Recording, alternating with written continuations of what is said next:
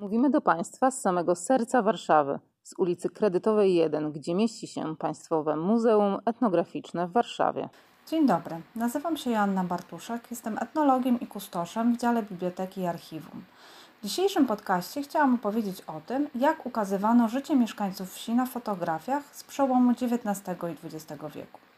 Oczywiście skupiać się będę na fotografiach znajdujących się w zbiorach archiwalnych naszego muzeum, a w szczególności na zbiorze fotografii wiejskiej Wojciecha Migacza. Na początku chciałam jednak zarysować ogólną sytuację przedstawiania wizerunków chłopskich na zdjęciach.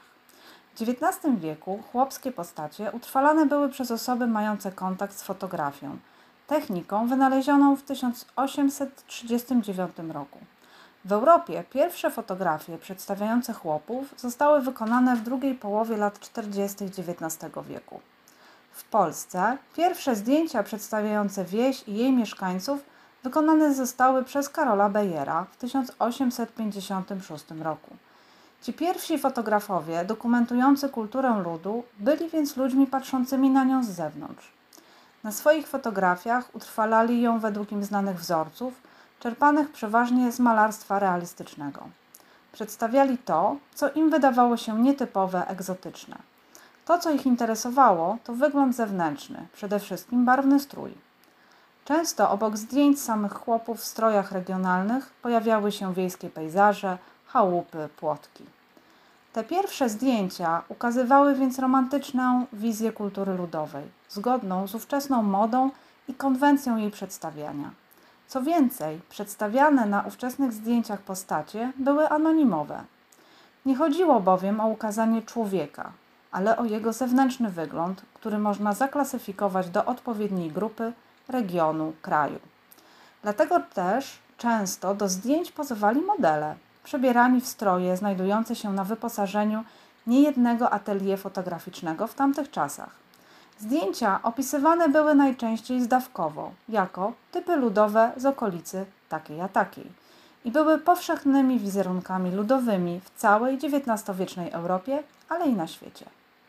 Przykładami takich fotografii w naszych zbiorach archiwalnych są XIX-wieczne fotografie Ignacego Kriegera z Krakowa oraz Juliusza Dudkiewicza, który prowadził swoje zakłady w Stanisławowie i Kołomyi, obecnie znajdujące się na Ukrainie.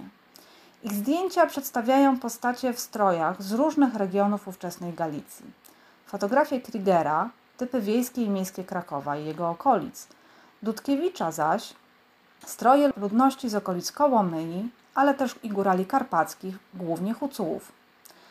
Są to zdjęcia wykonane w atelier, ustawiane, pozowane, zgodne z modą i techniką wykonywania fotografii w tamtym okresie.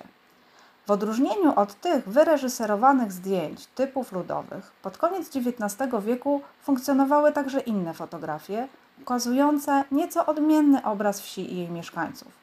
W dużej mierze są to fotografie pamiątkowe, rodzinne. Nie wszystkie uwidaczniają strój odświętny, ale też codzienny czy zdradzający wpływy miejskie. Już od końca XIX wieku świadomość możliwości utrwalenia swojego wizerunku dotarła na wieś i chłopi zaczęli fotografować się z własnej inicjatywy, z okazji i powodów ważnych dla nich samych, nie zaś osób fotografujących z zewnątrz, zainteresowanych po prostu pięknym strojem. Taki typ fotografii badacze nazwali fotografią chłopską. Stało się to w 1985 roku przy opracowywaniu materiałów nadesłanych na konkurs fotograficzny Fotografia polskiej wsi do 1948 roku. Większość nadesłanych i przeanalizowanych zdjęć wykonana była na zamówienie mieszkańców wsi przy ściśle określonych okazjach, które były istotne w danej społeczności. Były to więc przede wszystkim śluby, chrzty, pogrzeby, rozłąka spowodowana emigracją zarobkową lub wojną. Co więcej, okazało się, że aparat fotograficzny wykorzystywany był także przez samych chłopów już pod koniec XIX wieku, czego przykładem jest postać Wojciecha Migacza i zachowana m.in. w naszym muzeum kolekcja jego zdjęć. Kim był Wojciech Migacz? Ze wszech miar można nazwać go postacią nieprzeciętną w swoim środowisku. Jako fotograf samouk przez kilkadziesiąt lat fotografował swoje najbliższe otoczenie, tworząc obraz wsi widzianej oczami jej mieszkańca. Urodził się w 1874 roku we wsi Gostwica w powiecie nowosądeckim.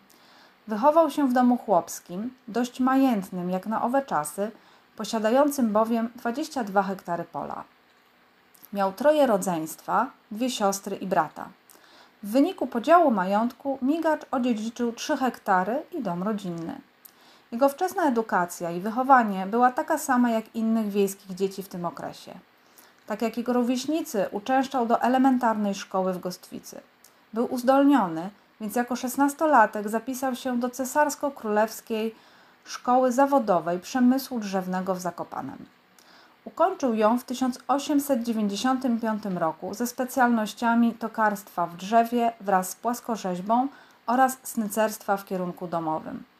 W tej szkole Migacz zetknął się też po raz pierwszy z fotografią, najprawdopodobniej dzięki swojemu nauczycielowi Antoniemu Święchowi, który prowadził w szkole pracownię fotograficzną, dokumentując pracę uczniów. Po ukończeniu szkoły 2 lata spędził na obowiązkowym przeszkoleniu wojskowym w austriackim wojsku, po czym wrócił do rodzinnego domu w Gostwicy. Zajmował się tam pracami gospodarskimi oraz wyuczonymi zawodami snycerza i tokarza. Dla okolicznej ludności wykonywał drobne sprzęty, takie jak garnuszki, talerze, śruby do prasy do sera, wałki do ciasta, a dla zamożniejszych mieszkańców ramki, kasetki, lichtarze. Własnoręcznie wykonywał też meble do domu i inne sprzęty, w tym szafę do przechowywania negatywów czy ramki na klisze o różnych wymiarach. Oprócz tej działalności udzielał się także na polu społecznym i politycznym, zarówno lokalnym, jak i ogólnopolskim. Był członkiem miejscowego koła Stronnictwa Ludowego.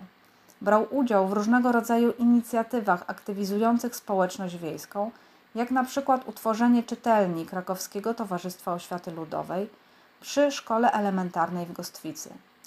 Placówkę tę otwarto w 1901 roku i było to ważne wydarzenie w dziejach tamtej wsi. Z tej okazji Migacz ułożył specjalne, wierszowane przemówienie, co zdradza jego kolejny talent literacki. Oprócz tego przyczynił się do założenia kółka rolniczego i straży pożarnej w Gostwicy. Był także muzykantem. Grał na skrzypcach jako prymista w kapeli. Dlatego też często był zapraszany na wesela. Wszystkie te ważne wydarzenia, w których uczestniczył, uwieczniał na fotografii. To właśnie fotografowanie było największą pasją i treścią jego życia. Przez kilkadziesiąt lat, od 1895 do 1942 roku, fotografował życie swojej rodziny, wsi, a także dalszych okolic. Uwieczniał na kliszy wszystko to, co dla niego i jego społeczności było istotne i ważne. Uważał, że wszystko, co ciekawe i niecodzienne, powinno zostać utrwalone na negatywie. Z zachowanych materiałów wiadomo też, że stale interesował się nowinkami dotyczącymi fotografii i czytywał fachową literaturę fotograficzną. Fotografowanie było oprócz pasji także zajęciem, które pozwalało Migaczowi na dostatne tnie życie, ponieważ za wykonywanie zdjęć pobierał stosowne opłaty. Z czasem wyuczone zawody tokarza i snycerza stały się zajęciami dodatkowymi. Pasja fotograficzna sprawiła, że w 1915 roku skonstruował i własnoręcznie wykonał aparat fotograficzny. Należy też wspomnieć w tym miejscu o innych jego wynalazkach i pomysłach konstruktorskich. Oprócz wspomnianego aparatu skonstruował m.in. siewnik. Obmyślał też wykonanie samolotu i stworzenie maszyny, która zdolna by była sama wprawiać się w ruch. Zwał ją samoruchem migaruchem. Do niej wykonywał rozmaite części drewniane, które łączył i próbował ich działania na swoim podwórzu. Jak widać z tego krótkiego życiorysu, był osobą nieprzeciętną. Jego barwną postać, mnogość zajęć i pasji odzwierciedla zgromadzona m.in. w naszym muzeum kolekcja. Liczy ona 372 negatywy szklane oraz 57 oryginalnych fotografii z ozdobnymi tekturkami, które także Migacz sam wykonywał. Pozostała część kolekcji, ponad 1000 negatywów, fotografie, archiwalia oraz przedmioty wykonane przez Migacza, jak sprzęt fotograficzny czy wyroby snycerskie, znajdują się w Muzeum Okręgowym w Nowym Sączu. O tym, co zawierają te fotografie zgromadzone w naszej kolekcji, co można z nich wyczytać, opowiem w następnym odcinku. Dziękuję.